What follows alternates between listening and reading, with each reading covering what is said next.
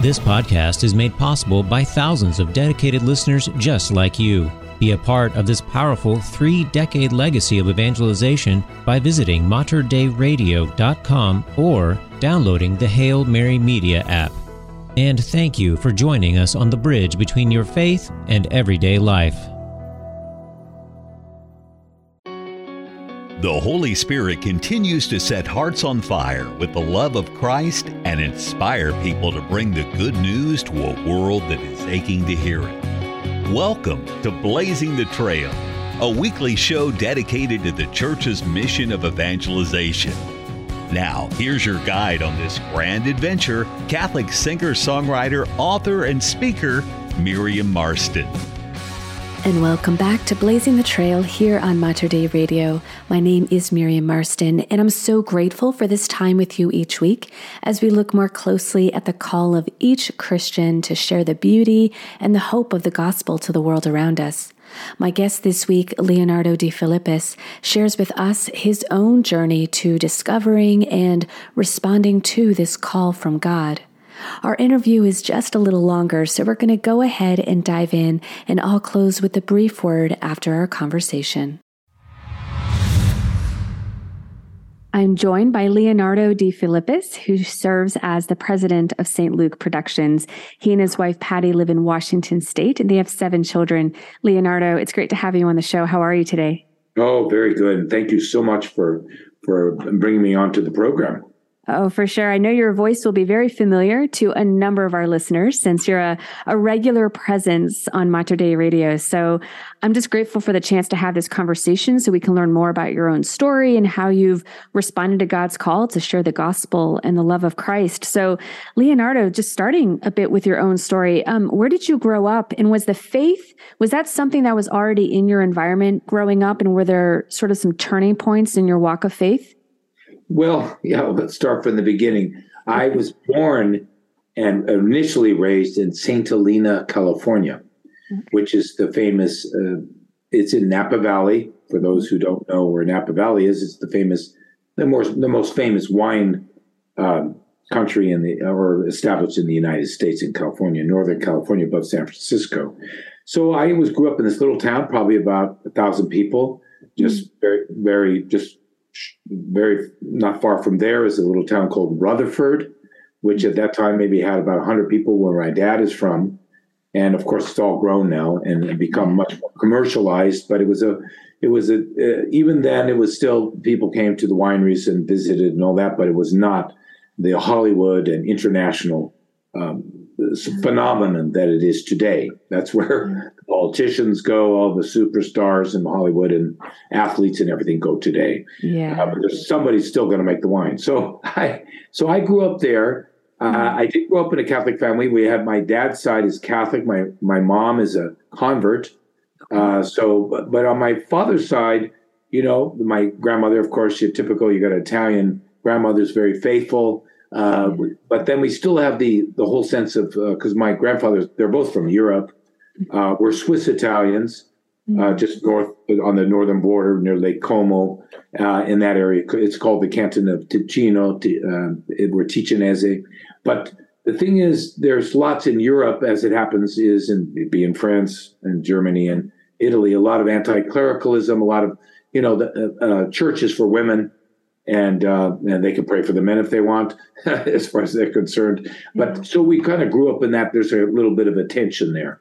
So, mm. uh, but I did grow up with the faith. The lucky thing was that uh, we had Irish missionary priests and eventually Irish uh, nuns, missionary nuns, who came over to California. A lot of the, it's amazing what the Irish did, and say so they really brought the faith after the Spanish, of course, in California established the faith uh, initially, uh, you know, centuries ago. So it was because of those priests and because of those nuns. They my my parents put me in those in those schools in Catholic schools, and they were very faithful nuns, and so we had good formation that way.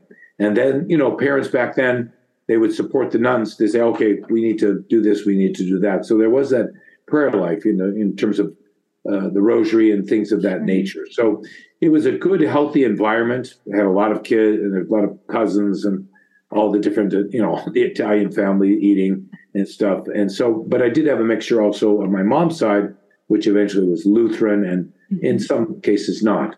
So uh, Protestantism, you know, so so I, I, grew up that way. So that's initially where I, I started out. And uh, we moved to the town of Napa. Okay. And I went to Catholic high school there, etc. Now, when you get when we got into the um, you know, when, once we get into the, the late 60s and get into 70s and all that stuff, the world is changing. It was already changing before that, as it was in Europe too. But in America, we had, you know, kind of a revolution in the church itself. Um, partly maybe because of Vatican II, but partially because I think of the culture. Uh, the devil was at, at, work in many ways. He wasn't asleep, and uh, not too many people were slow, sober and alert. and so the church was infected too. So there started to be a lot of that, um, um, you know, confusion, mm-hmm. chaos in the church itself for teaching. So, mm-hmm. uh, uh, so that so that started to infect the church and and uh, and in the schooling too. So we had to we were questioning everything.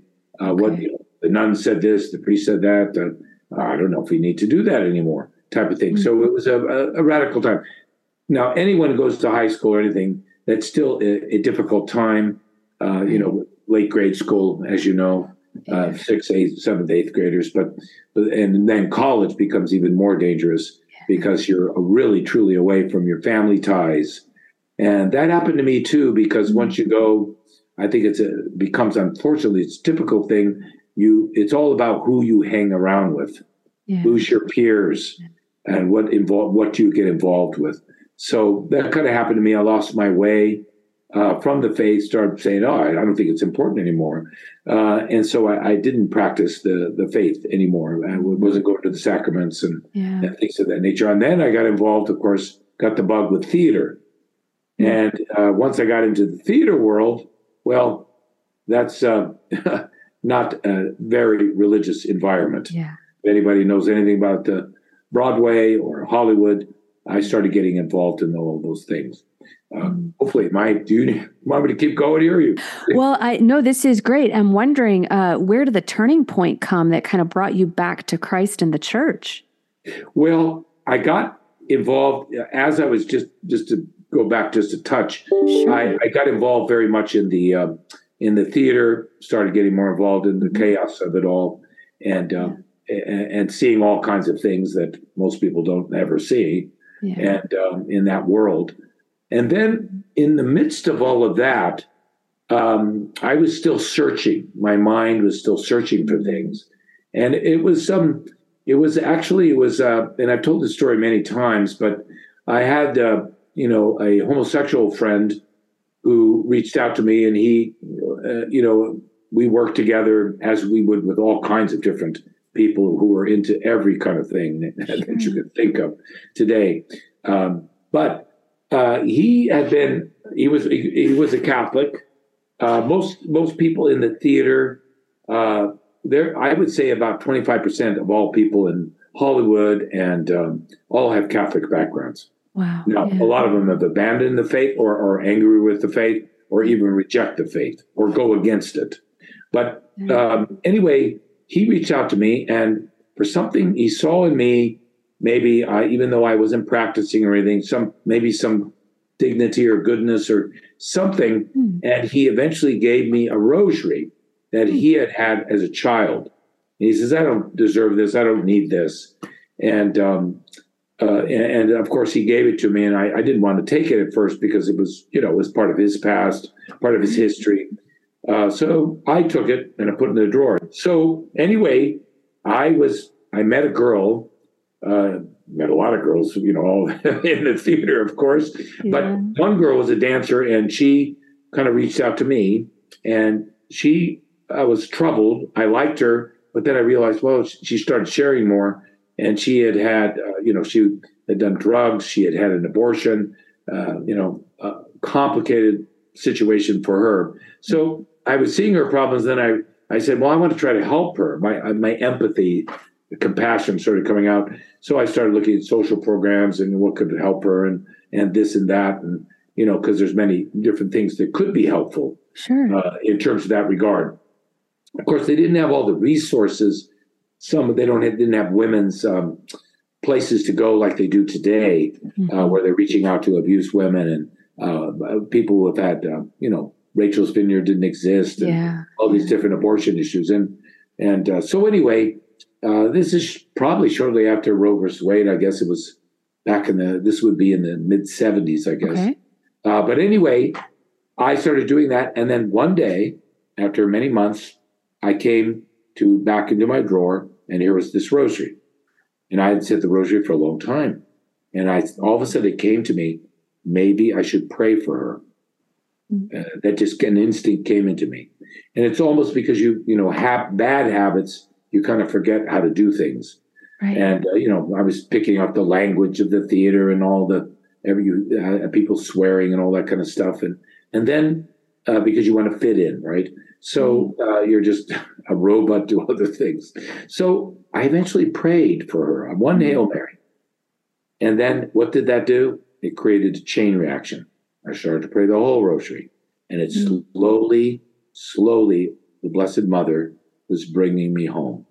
Mm. And so I remember going into a, uh, you know, I, I started to get like, oh my gosh, what am I going to do? I went into a church, you know, went into the I went in there and I went in kind of into the back. You know, I don't want anyone to see. There's nobody in the church, but I still kind of hid in the church, like I'm embarrassed to be there or something. So I went in there and and all of a sudden this little boy came in. I'd say maybe about 10 years old, little guy. And well, I know I kind of slid underneath the of the pew, uh, like he didn't want to see me. And then he went right up to the front, and they had an altar rail at that time, and he knelt down, and he stayed there for what I think was about 10 minutes and didn't move. And I was thinking, I kind of came up and said, you know, is that a real boy? I mean, how many 10 year olds don't move? For 10 I, minutes. For yeah, for 10 minutes. They kind of get the twitches, yeah. they get restless. And then he got up and I might almost, it held my breath almost. I was so riveted to this thing. And then he got up, genuflected, and walked out. And I mm-hmm. thought, that was a message to me in a sense that I saw real faith, I saw real presence. Maybe it was a sign to me, maybe it wasn't really. Uh, there are holy little boys out there. Sure. Yeah. Uh, we pray, but yeah. that one was pretty unique, and you don't find too many like that. So who knows? Maybe he's maybe he's a priest today. I have no idea. But anyway, that young boy uh, kind of made me start to be open. And so I slowly started coming back to the church and entered entered the church again, entered the sacraments. Of course, when you come back to the church, uh, the hardest thing oftentimes is to go to confession. Yeah. That's the hardest thing to be humble and say, okay, yeah. I got to go to confession and finally uh, bare my soul. And uh, and yet, once I did that, then it was released, and then before I knew it, I started to get involved in church activities uh, in the parish, that parish, and I was going to the theater and everything. So yeah. I started to go to mass. So I had to go to mass, and you know, you couldn't go to all those parties and all those things after the shows because I had to get up yeah. early. You had to get up early, yeah. Exactly. So that was kind of my uh, beginnings of uh, coming just back to the church, and then just listening, being a presence uh, in the theater with a lot of people mm-hmm. who were searching, who were, were wounded, and uh, like that young man who eventually died of AIDS, who gave me the rosary, and so many people died in, in those circumstances, uh, men and women who had major yeah. problems, you know. So anyway, it was a great it was a great thing for me, and then eventually. I go to different theaters. I'm working in mainly Shakespeare festivals. Okay. Uh, this happened, all of this originally happened at San Diego, where the old Globe Theater is mm. in Balboa Park, which is a big theater complex and a famous theater in the United States. So, a, a regional theater repertoire. Mm. So, from there, I went to other theaters and I started to slowly become a witness, going to church, um, getting involved in uh, different parish activities, etc., as best I could. And then eventually. I end up in Ashland, Oregon, where the Oregon Shakespeare Festival is, mm-hmm. as an actor. And there I get even more involved. I start a like a pro life little ministry as best I could. There was nothing mm-hmm. happening there at the parish at the time, and you know, I, I got more involved in, you know, searching and re. I read a lot, you know, just reading the Bible and reading uh, documents and, and things of the saints and and things of that nature. So that really helped me uh, to explore. And I, I had no idea. Maybe I'm, I don't know. Maybe I'm becoming. Well, should I become a priest or? Right. I was kind of confused. You know, should I be an actor, become a priest? And then, uh, and then in 1978, of course, that's a significant year because that's when Pope John Paul II, now Saint John Paul II, Pope John Paul II, came to become Pope. Yeah. So I happened to be watching another actor's apartment and turned on this little I think it was a black and white television, I guess. I don't remember now. But uh, there was the Pope. Mm-hmm. And uh, we didn't have any clue. You know, we thought, well, it's been 400 years with Italians. I guess maybe we'll have another 500 years. I don't know. And all of a sudden, a Pope from a communist country comes into the play. And I think, what is going on here? And so I, I was, I remember how moving that was, yeah. uh, you know, as I got to know, uh, you know, the church more and the, and the, and the, you know, the Holy Fathers, etc.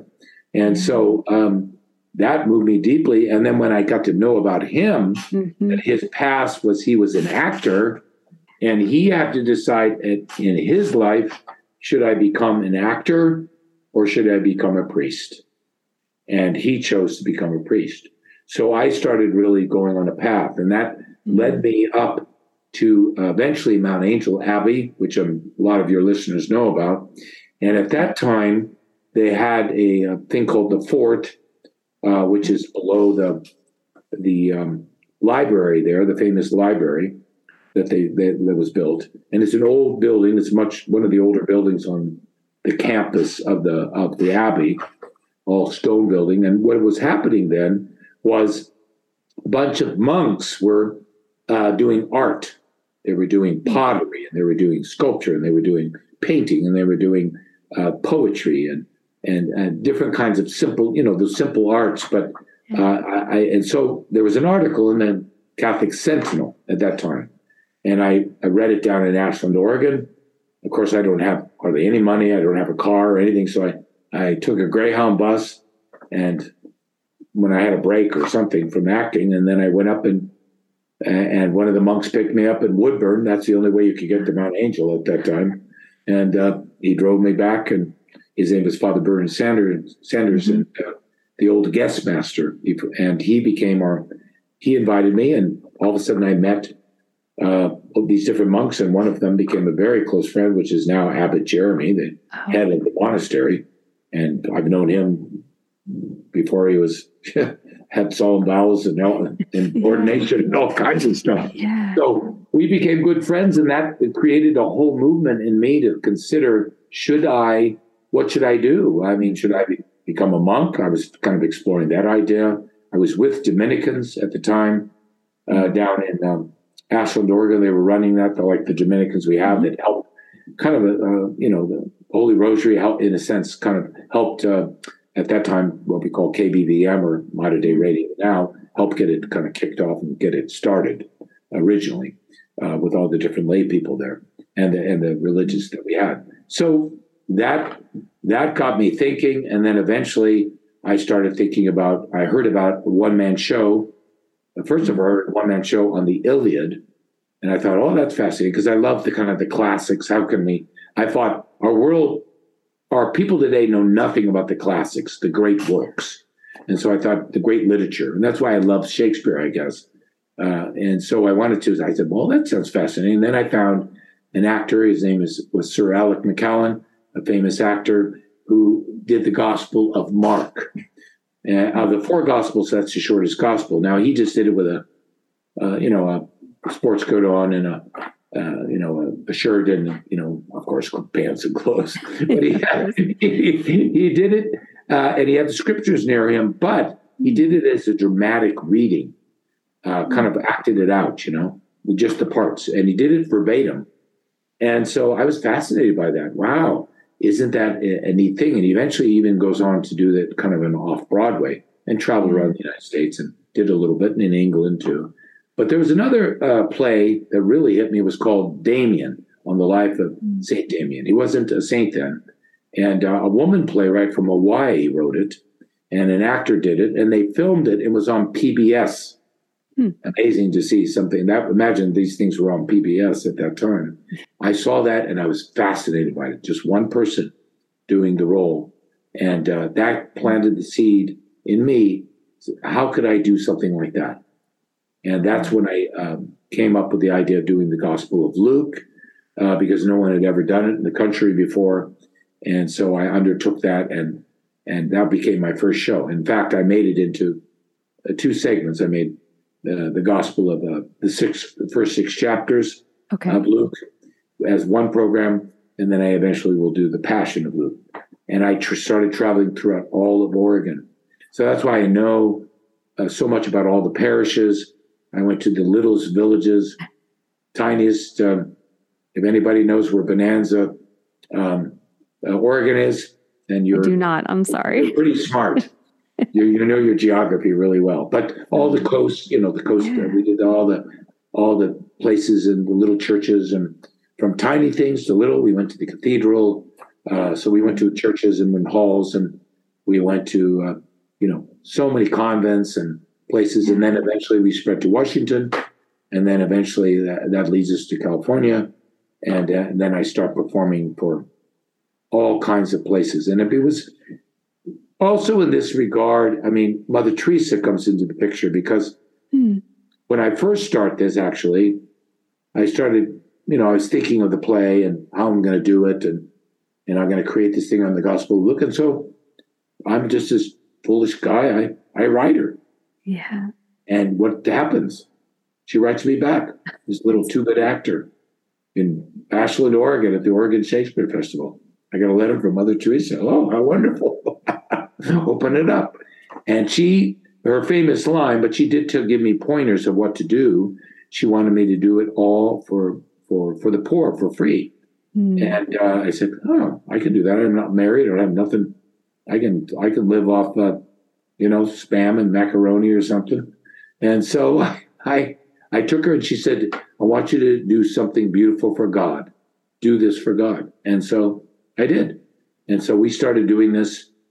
I mean, we did it for the, I, I did it for the, at that time we did it, we did it for, we have the homeless now in Portland, right? Yeah. Well, yeah. back then there was a whole, the Blanchet House downtown, the, the, the main poor at that time in Portland were what we call Old Town, you know, the Burnside area, and um, and so that was the main. So we did it for all these different uh, people for who are po- truly poor, what we call the homeless today that came in, and we did it for rest homes. We did it for, and eventually I'll expand that to cloistered monasteries.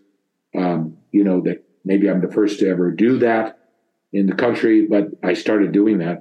Started in Seattle, and then I went up to British Columbia, became close to the Carmelites there uh, in yeah. Washington, and then the Poor Clares in Canada, and then that would eventually lead me on a journey throughout the not just Canada and, and America, but to Europe. Yeah, I had performances there too. So what you've described here so wonderfully is this you used the language earlier of this chain reaction this spiritual chain reaction and I feel like it culminated with that note from Mother Teresa, just to do something beautiful for God and to be able to see these these passions of yours the for the arts for acting but also for your faith and to see them come together is is is great to hear because there I know that there are those among our listeners who are wondering how to bring together their interests, their work, their hobbies, their passion, and merge that with their faith. So I think it's great to hear that. Where we, we've got just a, moment left, I, I would love to direct our listeners to where they can learn more about uh, what you're doing, but also maybe upcoming shows and projects. Where would we send them?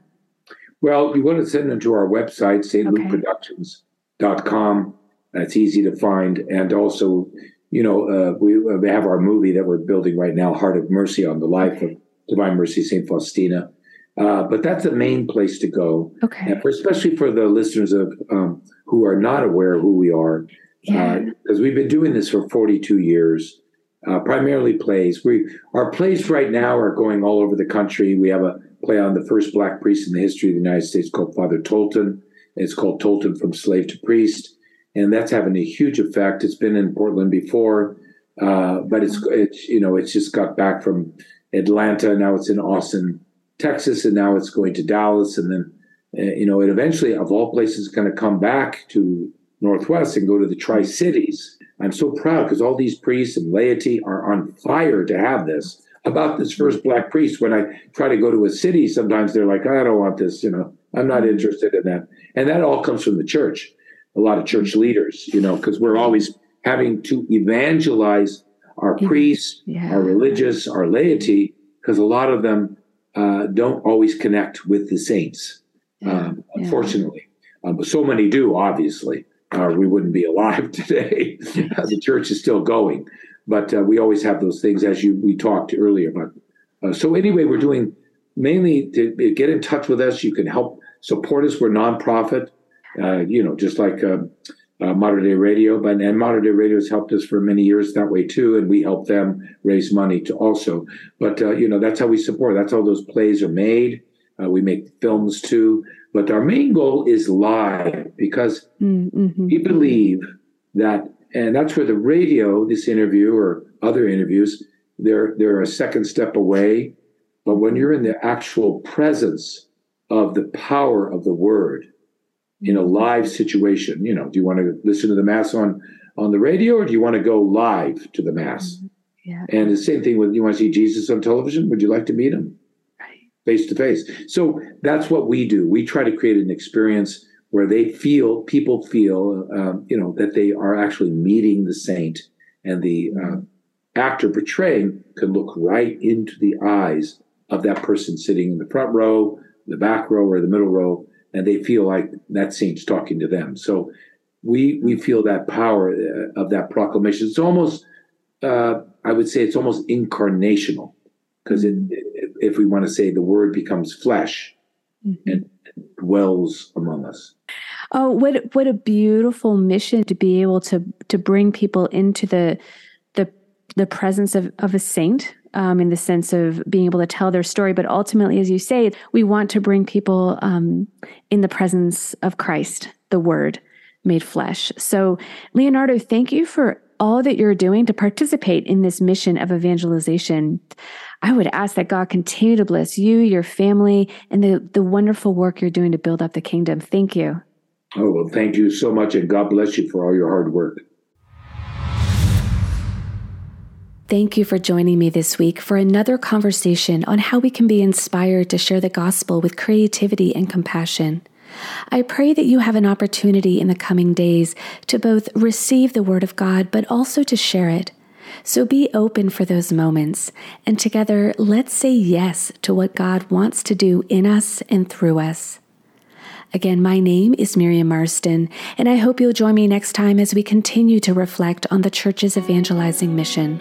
Until then, stay well and stay close to Christ. God bless you all. You've been listening to Blazing the Trail, a weekly show dedicated to the church's mission of evangelization. For more information on Miriam Marston and her work, plus an archive of our past shows, visit us online at materdeiradio.com or download the Hail Mary Media app. Blazing the Trail is produced at the studios of Mater Radio in Portland, Oregon. If you enjoyed this podcast, please consider sharing it with a friend. You can support this vital mission of evangelization through materdeiradio.com or the Hail Mary Media app. And thank you for helping us lead souls to Jesus through the Blessed Virgin Mary.